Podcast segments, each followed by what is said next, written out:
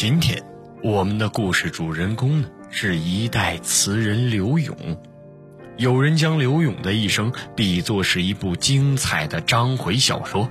小说的开篇是众星捧月的童年，然后是春风得意的少年生活，接下来青年时的自负和潇洒。而正当人们以为之后的情节会风光无限时，色调却突然暗了下来。仕途不顺，明星坠落，爱恋艰辛，这样曲折的过程似乎是出乎了人们的意料，而这呢，却为他的一生之中平添了几分传奇。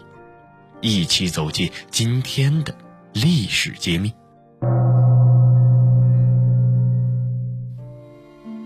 少年时期的刘勇被当地人们视为神童。周围的人但凡提起他，都会不由得钦羡柳家出了这样一位才学品德都如此高洁的小少爷，并纷纷说这位少爷日后必定会成为出色的人，为柳家光耀门楣。因为从小在一片赞扬之中长大，刘勇从来不知道失败为何物，也不知失意为何物。无论何时，他的心中总是充满了自信。而这种自信，随着年龄的增长，却渐渐的变得有些自负了。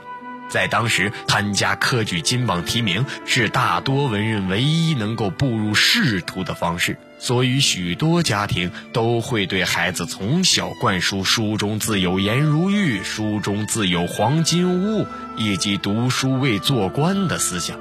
柳家虽然也希望刘永考入仕途。却只希望他能够光宗耀祖。从小的家庭教育让刘勇将仕途看得很重，但从未经历过失败的他认为自己的才华是举世罕见的。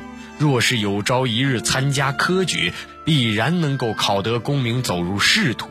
而不幸的，却总像是一个没有礼貌的孩子，在人们毫无准备之时到来。刘勇十三岁那年，他的父亲去世了。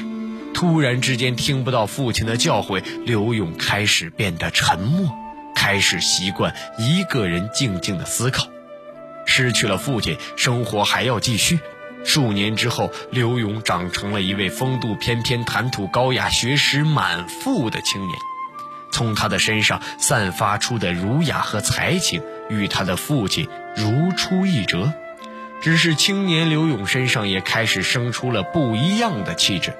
洒脱、放荡不羁、风流，不知从何时开始，他变得喜欢出入烟花柳巷、琴楼楚馆，喜欢与一些风流女子和歌妓作伴，与他们饮酒，为他们填词，听他们放浪轻笑，看他们媚眼如丝。此时的刘勇虽然不羁，时常出入于烟花巷陌，却没有沉迷于声色，意志消沉。在他的心中，考取功名仍是最大的目标。刘勇一边与这些女子交好，一边准备参加科举考试。在身边人的赏识和称赞声中，他以为凭借自己的才华，定能在考试之中一举成名。谁知道迎接他的却是名落孙山。好了，以上就是今天的历史揭秘，下期再见。